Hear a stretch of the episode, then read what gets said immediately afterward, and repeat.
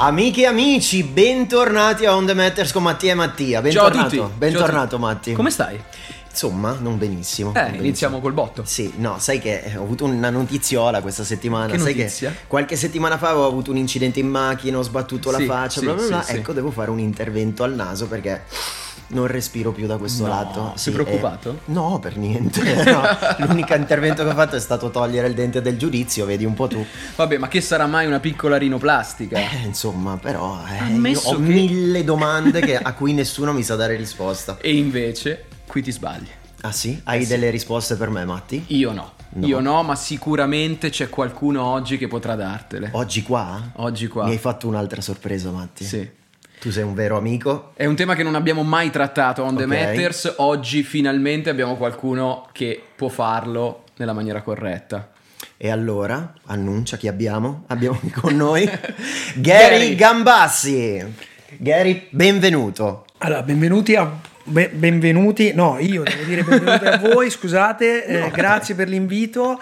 No, perché in realtà io volevo fare un, un'entrata tipo, sai, alla Jim Carrey, di quelle tipo? incredibili che guardo, tipo mi fate un primo piano sull'occhio e io eh, okay, eh, invece okay. no, mi è entrato un po', mi si sono ingolfate le idee okay. e quindi alla fine mi sono impappinato. Non Vabbè, ti preoccupare. Ma non fa niente, però di fatto questo adesso è, è diventato anche un tuo spazio, quindi il fatto che tu ci fai entrare nel tuo spazio è un privilegio per noi. È un privilegio perché? Perché Gary è un chirurgo ed è un chirurgo plastico. Adesso però tu ci devi spiegare per, perché noi siamo eh sì. completamente eh sì. ignoranti su questo tema, per esempio la differenza tra chirurgia plastica ed estetica, ma prima dici perché hai scelto questo lavoro.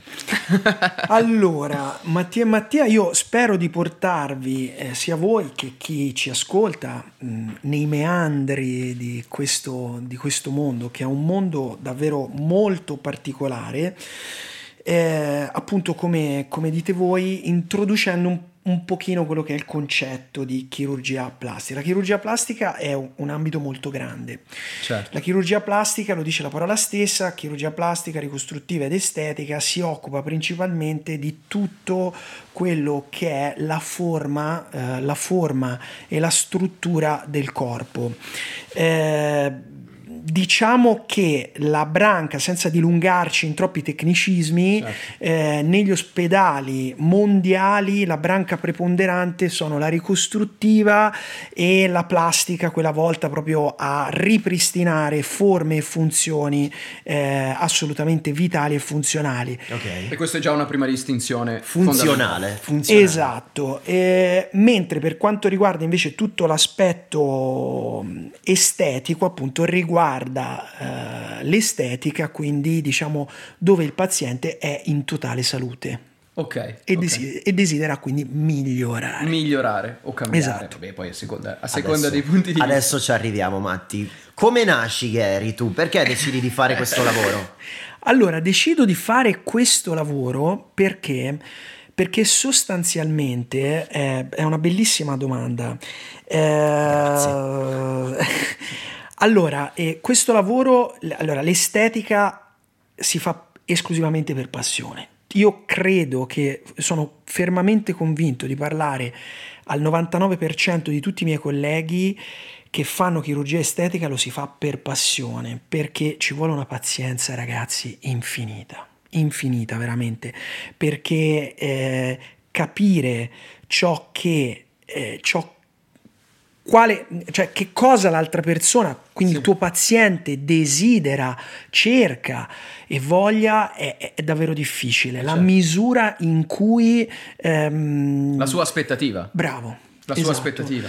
Ecco, devi essere un po' psicologo forse anche per capirlo. Devi essere veramente, devi essere veramente tu, tutto. Infatti sblocchiamoci parlando, perché veramente è talmente sì. mh, complesso, però è così. Bisogna farlo per passione, certo. soprattutto, ripeto, eh, perché si sbloccano mondi, si sbloccano aspettative, e dietro alle aspettative ci sono tutti i background di tutte le vite delle persone. Ovviamente, Gary, tu devi sapere che noi siamo data driven come podcast, nel senso che a noi ci piace partire dai, dai numeri per poi spiegare un fenomeno. Snoccioliamo sempre un po' Sno- di numeri. Snoccioliamo no? qualche numero. Abbiamo fatto qualche ricerca. Innanzitutto esiste un istituto internazionale che riporta le statistiche della chirurgia plastica, che spiega quali sono eh, banalmente i, gli, in, gli interventi più comuni, e poi anche a livello di eh, country by country, quindi ogni paese qua, quanto è più affine un paese o un altro agli interventi di chirurgia plastica. Devo dire che negli ultimi anni l'Italia a livello mondiale comunque è sempre in top dieci e sta anche crescendo. Quindi, assolutamente. Comunque tu ci confermi innanzitutto che questo è un mercato, e uso la parola mercato perché sono così, ho studiato economia, che è un mercato in crescita. Beh, è un mercato, tutto ciò che genera un profitto, quindi eh, sicuramente si può chiamare così. Allora, ehm, assolutamente sì. Eh, è un... non c'è scritto da nessuna parte, la sto coniando io, ma è una cosa Vai. che penso da tempo. Più, eh, più le persone sono passionali, più i popoli sono passionali, più sono legati alla chirurgia estetica.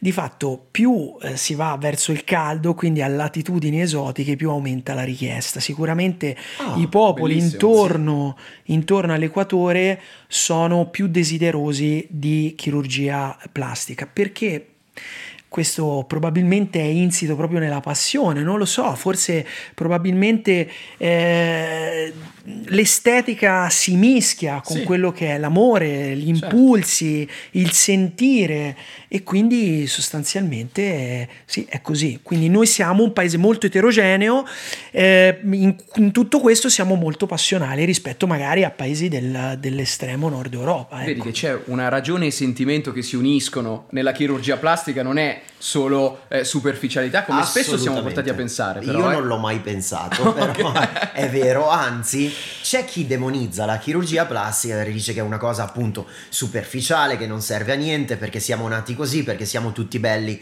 come, come, come Dio ci ha fatto, ma in realtà io credo, confermamelo anche tu Gary, eh, che la ricerca, io non dico della perfezione perché nessuno è perfetto, ma la ricerca di un equilibrio con se stessi ci faccia forse stare meglio anche a livello mentale, no?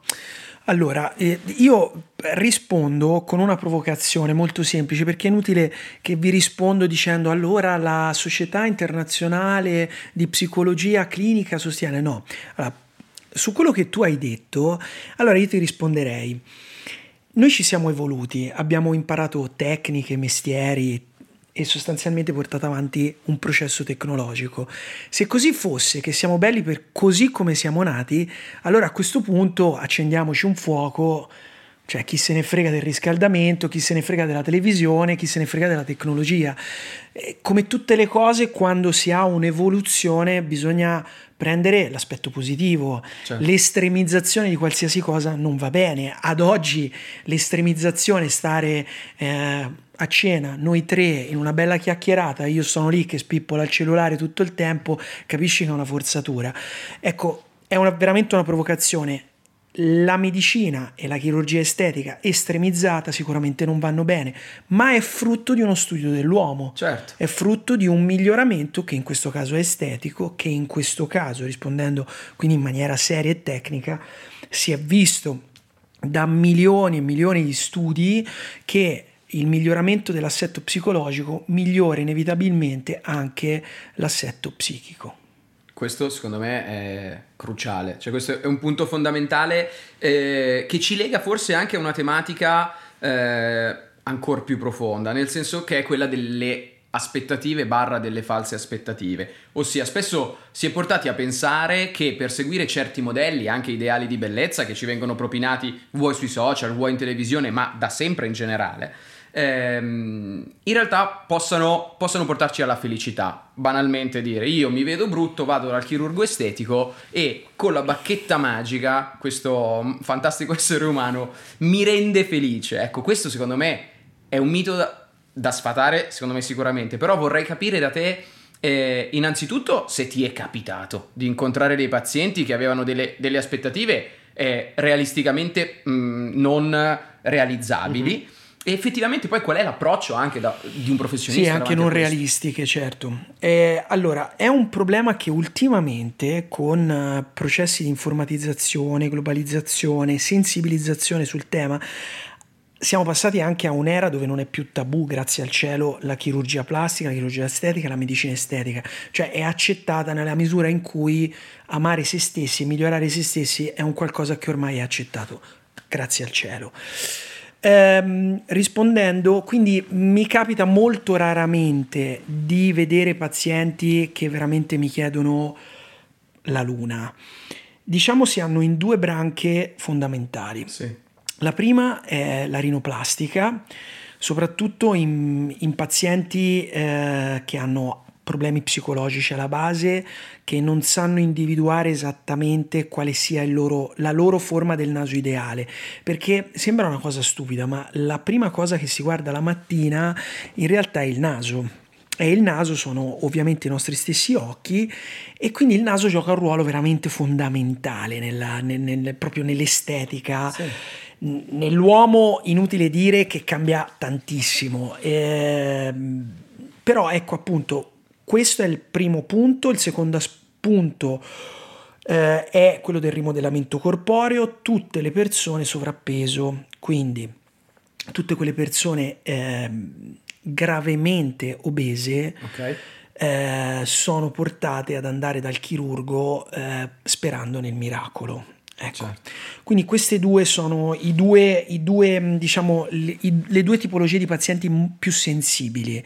Sul primo, vabbè, si dice di no a priori quando si fa un piccolo screening. Screening significa si fa un po' di scrematura, si fanno delle domande tipo sì, ok, ma qual è il difetto che ti dà più fastidio? La gobba, la punta, questo. Quando non sanno individuare esattamente quale sia il loro problema, ecco, già lì capisci che forse forse è meglio non metterci le mani. Esatto, perché okay, potresti ottenere un risultato che scatena in realtà un'insoddisfazione. Esatto, o... c'è stata una puntata alle Iene eh, di un noto chirurgo plastico che sostanzialmente tanti pazienti dicevano la parola io non mi riconoscevo più allo mm. specchio. Attenzione, se c'è una visita fatta bene, qui, qui non sono... Non sono qua per dire ha ragione o ha torto il chirurgo o il paziente, ma sono qua per dire se un paziente arriva a non riconoscersi davanti allo specchio dopo un intervento, significa che il medico e il paziente non hanno comunicato in maniera idonea ed efficace. Ecco, questo è un punto che voglio sottolineare, la comunicazione medico-paziente. Cioè che comunque... deve essere fondamentale, ragazzi, perché a differenza della medicina estetica,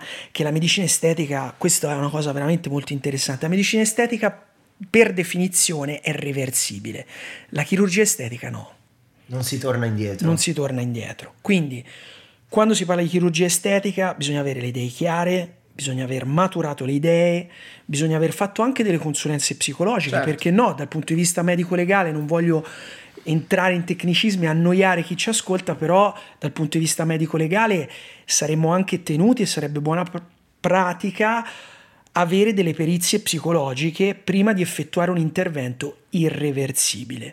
Però tornando a noi, per esempio, il paziente gravemente sovrappeso che per X ragioni eh, non ha fatto un percorso di chirurgia bariatrica, lo spiego in parole semplici, cioè che non ha fatto il bendaggio gastrico, la resezione gastrica, quindi rimpicciolire lo stomaco per mangiare di meno, ecco, tutte queste cose già è un campanello d'allarme. Perché non l'hai fatto? Eh, qual è stato il problema?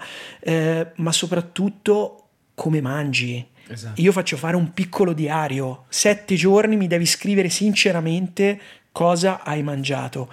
Ovviamente se uno di centodieci chili vedo che in sette giorni mi ha mangiato sedano e carota, campanello d'allarme, forse abbiamo davanti un bugiardo patologico, ecco, forse lì è il caso di dirgli di no, no? Esatto. eh. No, bellissimo, bellissimo questa, questa specifica. Ah, questo è fondamentale secondo me, eh, perché sì. Eh, è qui forse che sta il che, è in questo che sta il ruolo del vero medico, no? Saper dire di no e saper instradare il paziente sulla strada giusta per accettarsi, ma anche per stare bene con se sì, stesso. Comunque vi dico una cosa, invece una cosa bella, dai, adesso Vai. Facciamo una roba un po' più mainstream. Invece um, il seno. Ecco. Sul seno ti puoi sbizzarrire. Esatto, non perché... puoi, cioè difficilmente dici di no. Le voglio grandi, sì, tecnicamente puoi, lo puoi fare, ecco, perché hai le protesi che ci aiutano tantissimo. Ma ci sono dei limiti che non so. Sì, no, beh, certo, c'hai dei al limiti a livello No, certo, dico... al di là della decenza hai dei limiti anatomici, ovviamente, ecco, non puoi eh, andare oltre un tot, però eh, ti posso garantire che abbiamo un parco protesi e anche forme e dimensioni diverse oggi incredibili. Anzi, oggi io fossi donna eh, eviterei di entrare nei meandri dell'eccessiva informazione, perché attualmente abbiamo non più di duecento modelli diversi tra, mis- tra misure diverse e materiali, eh? Io non, non ho neanche io idea di quante protesi esistano al seno. Pazzesco, pazzesco. Ma questa cosa dell'eccessiva informazione, che secondo me, non lo so, poi magari me lo confermi tu, è uno dei problemi dei chirurghi estetici, nel senso che un sacco di persone arrivano e magari dicono: io voglio fare questa eh, operazione con questa tecnica, con queste, con queste protesi, perché c'è forse un'eccessiva esposizione e consapevolezza che ci rende a noi, tra virgolette, pazienti, dei chirurghi plastici eh, ad honorem, no? Tu hai delle persone che arrivano e ti dicono esattamente quello che vogliono, nelle modalità, nei tempi, come se tu fossi un mero esecutore e tu poi devi instradarle, insomma. Allora, io vi racconto che ho un collega che eh, lui fa prevalentemente naso, mi ha raccontato che un paziente è arrivato eh, in studio da lui senza dire niente, ha tirato fuori una statua di, di Das, di tipo di Creta, di, sì. eh, con il suo naso gigante, e gli ha spiegato esattamente come lo voleva. Quindi vi, vi rac- cioè, veramente, veramente siamo arrivati il, a questi, a questi livelli. Michelangelo della, della esatto. Chirurgia. Allora, eh, tutti i medici, questo è un discorso generale, tutti i medici oggi devono f- affrontare dottor Google. Chi dice di no vuol dire che vive veramente in un'altra dimensione. Cioè, anche nella campagna più remota è, è c'è impossibile qualcuno... che il tuo paziente non abbia cercato su Google. Cioè che, ecco, la, la frase "dottore, io mi affido a lei", penso forse si, si poteva sentire a livelli di Alberto Sordi, il medico della mutua.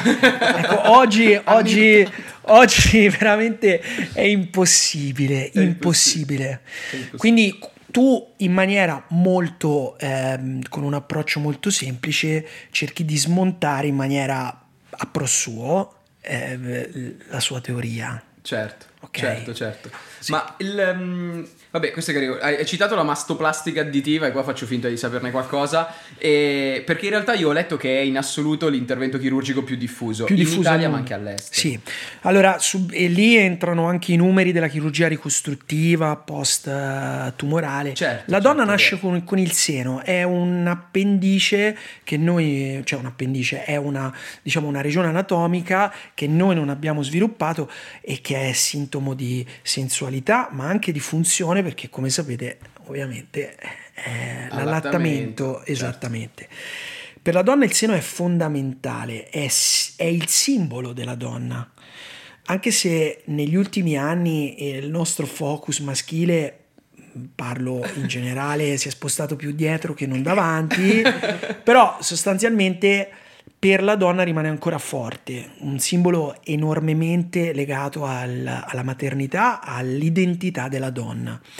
Quindi inevitabilmente è, sarà, e secondo me sarà sempre l'intervento più, più diffuso. Più diffuso sì. Tra gli uomini invece qual è, secondo te? Tra gli uomini... Premesso che, scusa se, se ti interrompo, sì? Ma la mastoplastica additiva è un intervento che possono fare anche gli uomini, perché nella transizione di sesso spesso... Certo, sì, no, no, assolutamente. Infatti nel, nel programma di eh, cambio sesso, quindi c'è tutto un programma per, diciamo, la persona transessuale eh, per fare proprio completamente la transazione, quindi eh, passare da una parte a un'altra, eh, appunto include, oltre a terapie ormonali, a interventi ginecologici di plastica delle parti intime, anche all'intervento appunto della mastoplastica additiva, sì, quindi certo. Racchiude un nucleo gigante di, certo. di pazienti. Eh, Ma sull'uomo invece, diciamo, eterosessuale? Sì, sì, sull'uomo eterosessuale sostanzialmente sono, secondo me, a pari merito con la rinoplastica, forse qualcosina in più, la liposuzione. Mm, capito. Le classiche maniglie dell'amore e la pancetta. Beh, quello inevitabilmente sì. Ci Ho avuto, vi racconto una cosa, certo. Una volta è arrivato un russo, ok, è arrivato um, perché io solitamente, allora spiego, la liposuzione, che tutti eh, dicono vabbè io vado, mi faccio la liposuzione, esco magro. Sì, è vero, sulla carta esci magro, però se tu non impari a mangiare eh, torni peggio di prima. Quanto perché duri, magro? Sì, no, più che altro perché poi dove ti hanno lipoaspirato si creano delle cicatrici, quindi lì il grasso difficilmente si ricrea, quindi mh, è un po'... Si crea da altre parti. Si crea da altre parti, sì, diventi... Cioè, esatto, ti deformi un po'. Ti deformi un po'. Porca miseria. Eh, questo è fondamentale di sapere. Sì, no, no questo, questo mitico russo che è arrivato, ha pagato l'intervento, si è operato e è sparito nel nulla, secondo me. Cioè non ha neanche, non è venuto neanche ai controlli. L'ho rivisto sui social eh, due anni dopo che era più grasso di prima, ma ha fatto peggio. Madonna mia, madonna. Vabbè, questo, questo comunque è nella libertà personale di ognuno decidere di sì, sì, eh, farsi monitorare e affidarsi. Diciamo che ecco, ci vuole coscienza comunque nella decisione, come in tutte le decisioni, eh, purtroppo viviamo nel mondo reale. Una domanda che voglio farti eh, e che mi interessa molto è, ehm, si vedono spesso sui social influencer che pubblicizzano interventi di chirurgia plastica o estetica fatti all'estero, perché magari costa meno, anzi soprattutto perché costa meno, che vengono sponsorizzati, finanziati da queste aziende estere, perché costa meno ma comunque la qualità è molto alta, perché arrivi, vieni trattato come un V I P, però poi magari sul lungo termine qualcosa può non funzionare e poi cosa fai? Allora, questa è una domanda che io veramente rispondo con la massima onestà mentale, nel senso che sarei bugiardo se dicessi che i turchi non sono bravi nella chirurgia, perché i turchi negli ultimi anni hanno fatto dei passi da gigante, perché hanno una casistica enorme, vengono dalla Germania, dalla Spagna, dall'Italia, dalla Svizzera, quindi loro prendono un sacco di clienti. Il discorso qual è? Essendo una chirurgia che ha bisogno di tanti controlli, sì, ma soprattutto eh, la percentuale di ritocchi di un chirurgo onesto è pari, a mio personale avviso, tra il dieci e il quindici per cento. Quindi ogni cento pazienti, dieci quindici persone hanno bisogno di un ritocco. E lì che cosa fai? Cioè io lì mi chiedo... Per esempio io faccio un naso, una cosa più banale, no? Mi esce dalla sala operatoria, perfetto, wow, bellissimo. Lei torna a casa, passano i mesi, poi però il suo naso inizia a cicatrizzare più a destra che a sinistra e quindi inizia a creargli degli avvallamenti. Ecco, lì che cosa fai? Vai a ricercare il tuo chirurgo. Allora, se il chirurgo estero è onesto, ti dice torna da me, io ti risolvo il problema e sostanzialmente non mi devi nulla, siamo a posto così, quando vuoi prendi l'aereo e ritorna, ma certo, di sicuro non ti paga più il volo aereo. Eh, ti riopero, ma di sicuro non hanno le tariffe per cui ti hanno preso, perché comunque loro hanno un marketing strutturato in una certa certo, maniera. Certo. Eh, e poi ci sono tantissime altre eh, complicanze che, ripeto, non, non guardo quelle a tre quattro giorni. Sì. Ad esempio il trapianto dei capelli, voi non avete idea di quanta gente io che non faccio trapianto dei capelli ma che però faccio il plasma ricco in piastrino, ovvero prendo il sangue, lo centrifugo, prendo i fattori di crescita che sono dentro al sangue e le, e le inserisco sotto al cuoio capelluto. Allora, a cosa serve? A se- serve praticamente a non far cadere i capelli, ad invertire il ciclo di caduta del capello, perché in realtà quando vediamo i capelli nella doccia non è che quando tu perdi un capello non ricresce più, ricresce ma ricresce sempre più sottile, ah. fin quando poi non lo perdi definitivamente. Allora, il trapianto di capelli, a proposito de, tra gli interventi più diffusi dagli uomini, esatto, io direi che forse è questo. È questo. Eh, anche perché in l'uomo Turchia, tra... ecco, eh, sì, esatto, che sono bravi, che sono, per carità, sono bravissimi, che tra l'altro i, i, i capelli per l'uomo è simbolo di virilità, di, di, di, di bellezza, sì. Boh, eh, voi non avete idea di quanta gente vedo con trapianti che non attecchiscono, perché quello che ti fanno vedere dalla Turchia, tu non vedrai mai uno iene della Turchia tra le tante cose, ma la percentuale di caduta post trapianto è altissima, ma non ti succede subito, ti succede dopo due anni, le perdi quattro volte più facilmente di quelli che magari hai ancora sopra. Certo. Ecco, e questo purtroppo non se ne parla. Eh, questo, questo è interessante perché aiuta a costruire un'aspettativa corretta. Giustamente uno può dire ok, Anche tecnologicamente magari la medicina ha fatto dei passi avanti, gli studi sono avanzatissimi, però di fatto la casistica è la casistica, insomma, cioè se sappiamo che uno su dieci tendenzialmente non va a buon fine o sul, sul lungo periodo appunto potrebbe avere delle, de, degli insuccessi, è giusto anche essere semplicemente consapevoli, banalmente, per decidere se spendere o meno. Io rivedo pazienti, io rivedo pazienti anche dopo anni, mi fa piacere, ne parliamo, ma dopo anni, eh, dopo mesi, rivedo pazienti che hanno piccoli problemi, che magari vengono anche per cose che non c'entrano niente. Donna incinta, si è rifatta il naso, sanguina, non è dovuta alla rinoplastica, è dovuta a che si è alzata la pressione durante la gravidanza. Però, cioè, vuoi mettere, prendi il telefono, vieni a visita, ti vedo, guarda che non è dipeso da quello, stai tranquilla. Certo. Cioè, secondo me... non so quanto puoi monetizzare questa assistenza, non lo so, difficilmente, perché oggi poi è anche difficile dare un, un, un prezzo al nostro corpo. Sì, sì, no, è vero, è vero, molto, molto assolutamente soggettivo, in parte forse è anche giusto eh, che, che sia così. Ehm, beh, abbiamo, abbiamo parlato appunto vabbè, del, dell'aspetto psicologico che comunque, che comunque secondo me diventa cruciale, diventa fondamentale. Ehm, tu, a, tu ad oggi sei a Milano, giusto? Operativo? Sì. Ok. E secondo te c'è una differenza da un posto con l'altro rispetto alla domanda, rispetto all'aspettativa, ai desiderata? Perché questo... ai canoni estetici, eh, anche, esatto, no? Ai cioè, modelli di riferimento. Questo è molto interessante secondo me per capire proprio le società.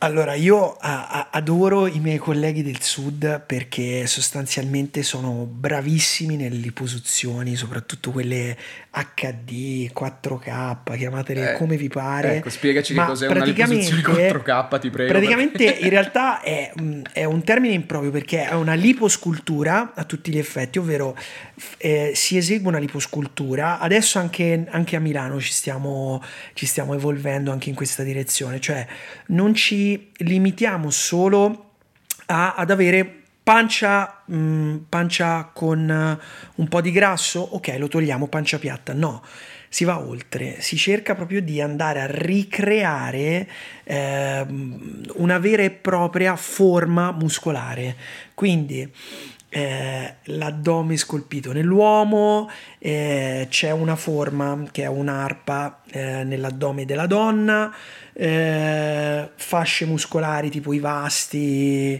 i vasti sarebbero i muscoli delle gambe, eh, quindi ecco tutta questa cultura che spopola in Latino America, perché sì, poi in realtà in Latino America è un po' kitsch, è un po' estrema, mm. ma piano piano sì. in sordina un po' la stimiamo. La sti- è un po' come vorrei po'... ma non posso. Esatto. No, ragazzi, spopola su, su Instagram case pacchiane, no? Sì, cioè, sì, però sì. tutti in segreto la guardiamo, no? Capito?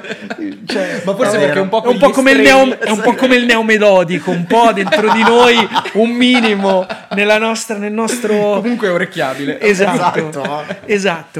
E quindi c'è da dire, c'è da dire questo, che eh, per esempio in, in, in, in questo campo veramente il sud è, è molto estremo, no? Cioè quindi questa liposcultura, questi glutei iperproiettati che piacciono molto. Kim Kardashian style. Kim Kardashian style, Jennifer Lopez style, esatto. eh, sì, mh, mentre, mentre Milano... Eh, è più moderata, uh-huh. perché diciamo eh, altre città ancora di più, per esempio Verona ha una sua identità ancora più austera, eh, Torino idem, Milano è un po' un pupurri diciamo di, di tutto, no? C'è un po' di tutto, eh, c'è un po' di eccesso, c'è un po' di glamour, eh, Eh, diciamo che a Milano si esagera molto con la medicina estetica, un, un concetto veramente eh, che ancora tanti non hanno capito. Quando vedete que- queste soubrette eh, un po' at- un po' age, un po' sì, attempate, sì. con la faccia gonfia, gli, gli americani finalmente gli hanno dato un nome che si chiama Pillow Face. Potete uh-huh. andare su internet e scrivere Pillow, Pillow Face, b- b- vi trovate milioni di immagini, tra cui eh, Nicole Kidman, ahimè bellissima, faccia si è un po' rovinata, uno dei miei per... primi amori. Sì, no, modo. Veramente stupenda. Il problema qual è? Che rifiutando la chirurgia, perché loro cosa dicono? Io sono figa, non mi opero. E quindi cosa dicono? Non operandosi, eh, loro utilizzano dei riempitivi, sì, con dei filler, sì, che li vanno a gonfiare, sì, e quindi sostanzialmente gonfiando eh, si deformano le proporzioni, perché sì, puoi camuffare, ma fino a un certo punto, ragazzi, poi c'è la pelle cadente, oltre quello non puoi andare, sì, quindi devi ricorrere inevitabilmente o a una chirurgia oppure ti accetti per come sei. Ecco, qua a Milano c'è molto la cultura di una tendenza al pillow face, e vi dico una cosa, il male più assoluto, ragazzi, è il botulino. Per... attenzione, attenzione, qua facciamo attenzione, suspense. Il botulino è il male assoluto. Allora vi spiego perché. Vai. Ma io spero che eh, veramente chi ci ascolta accompagnerà eh, se qualcuno è del settore, perché il botulino funziona talmente bene ed è, io credo che sia eh, la sostanza veramente l'elisir della giovinezza, sì, cioè ti toglie qualsiasi cosa tu abbia da qui a qui, qualsiasi cosa ti riporta a quando eri bambino. Il problema qual è? Attenzione. Che crea una vera e propria dipendenza e perdi completamente di vista come eri, fino alla completa paralisi, perché il problema non è che il botulino paralizza, è il problema che tu ne abusi, che tu dovresti tenere, quando ti svegli la mattina accanto allo spazzolino dovresti tenere la foto del pre del botul- di quando ti sei fatta il botulino. Ecco, avrebbe un senso, cioè c'è, non so, metti lo spazzolino, Padre Pio, San Gennaro, sì, e tu e tu prima, e tu del, prima del botulino, per capisci? Ricordarti da dove vieni, da dove e vieni, non allontanarti troppo eh, da dove, esatto, dalle tue origini, esatto, bellissimo. Boh, questo è fantastico come, come questo approccio. È un consiglio perfetto e un'immagine bellissima, nel bellissimo senso del non abusare e di non avere un'addiction su questa cosa, ma di saperlo usare con cautela. Beh, però, ma, la controindicazione è molto interessante, cioè non è una tanto una controindicazione chimica, fisiologica, ma è una controindicazione psicologica, mm. Cioè, vedi come, come questo aspetto comunque inevitabilmente torna e ritorna, devo dire in maniera sorprendente, ed è piacevole sentirselo spiegare in maniera chiara e trasparente, quindi veramente grazie. Sì, vabbè, assolutamente. Bello. Matti, tu? Io vorrei tu, tu vuoi fissare un ancora per ore, okay. Adesso appena chiudiamo fisserò un appuntamento con Gary e poi vedrete il pre e il post. No, scherzo, però Gary, guarda, veramente grazie mille, grazie per essere stato con noi, perché sei stato illuminante e spieghi le cose, no Matti, in modo talmente semplice da, sincero, da renderle semplice, molto chiare. Quindi io vi lascio davvero, ci tengo, però mh, ho accettato con grande piacere il vostro invito, con un ultimo messaggio di spero di, di poter sensibilizzare. È una parola forse oggi speculata, però eh, mh, veramente amatevi a prescindere da tutto. La, il novanta per cento dei miei pazienti sono donne. La cosa bellissima che io sto vedendo, che nell'ultimo periodo si sta prendendo nuovamente coscienza del proprio corpo, vedo una donna più consapevole di se stessa, vedo una donna davvero forte, eh, magari mh, in questo periodo davvero molto particolare per tutto ciò che è successo nei confronti delle donne, però vedo una, una grossa presa di coscienza. Questo secondo me è un qualcosa di bello, a, a prescindere che la donna si operi, non si operi, ma il fatto di vederla a visita, che abbia la voglia di riprendere in mano la propria vita, di sentirsi meglio, e che il suo vedersi meglio accresca la sua sicurezza, la sua identità di donna, secondo me è la cosa più bella, è la cosa più bella che, si, che posso vedere in risposta ad un periodo così brutto per il sesso femminile. Boh, vi lascio solo dicendo questo aspetto qua, perché è una cosa che ho notato. Penso che è un, il messaggio più bello forse che, che lo stavo lasciare per dire io, è il messaggio più bello forse che abbiamo mandato da questo podcast, e quindi non ho davvero profondo niente da aggiungere. Se grazie, non, Gary. Grazie a Gary Gambassi. Grazie a voi. Ci vediamo presto. Ciao. Ciao.